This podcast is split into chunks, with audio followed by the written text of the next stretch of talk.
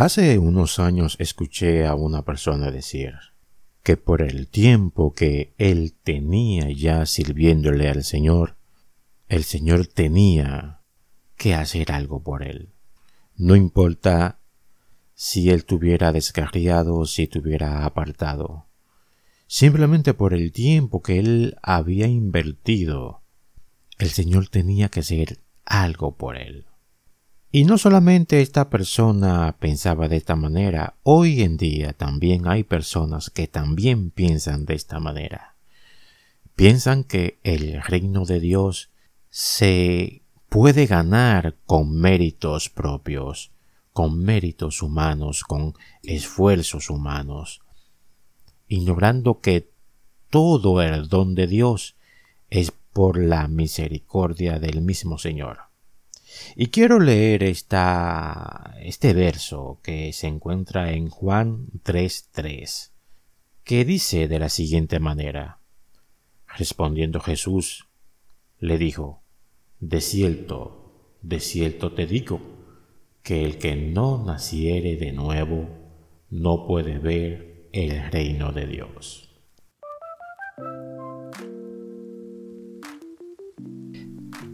En este momento quiero hablar de, de esta condicionante que pone el mismo Señor. Nacer de nuevo. Esta es una de las condicionantes que el Señor pone al ser humano para poder entrar en su reino. Tiene que nacer de nuevo. ¿Y qué es lo que significa a la verdad nacer de nuevo?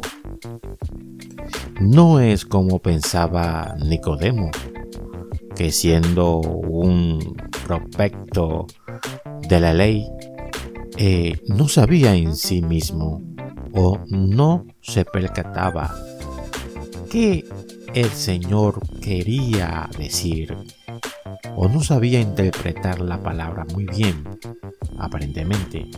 Y el Señor tuvo que explicárselo, que el que no naciere de agua y espíritu no puede ver el reino de Dios.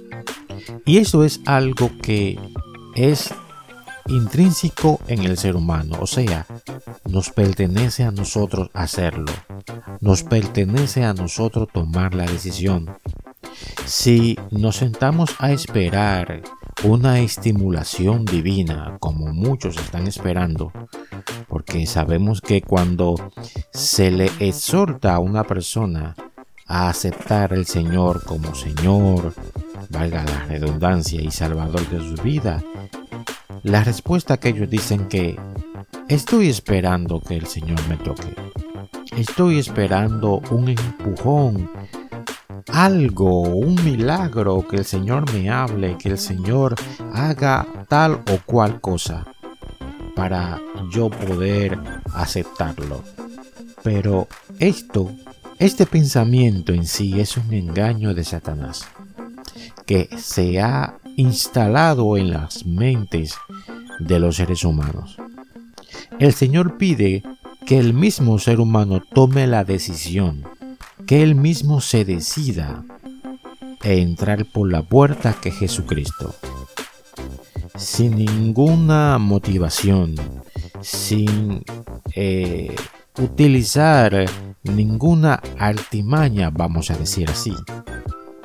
No, nosotros tenemos que decidir seguir a Cristo, porque esto tiene que ser voluntario.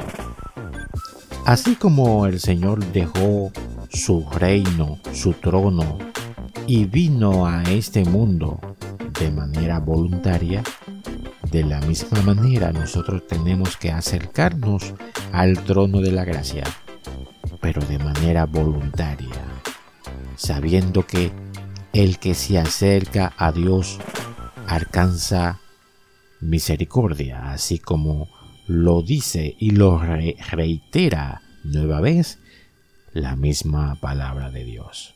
Acércate decide servir al Señor.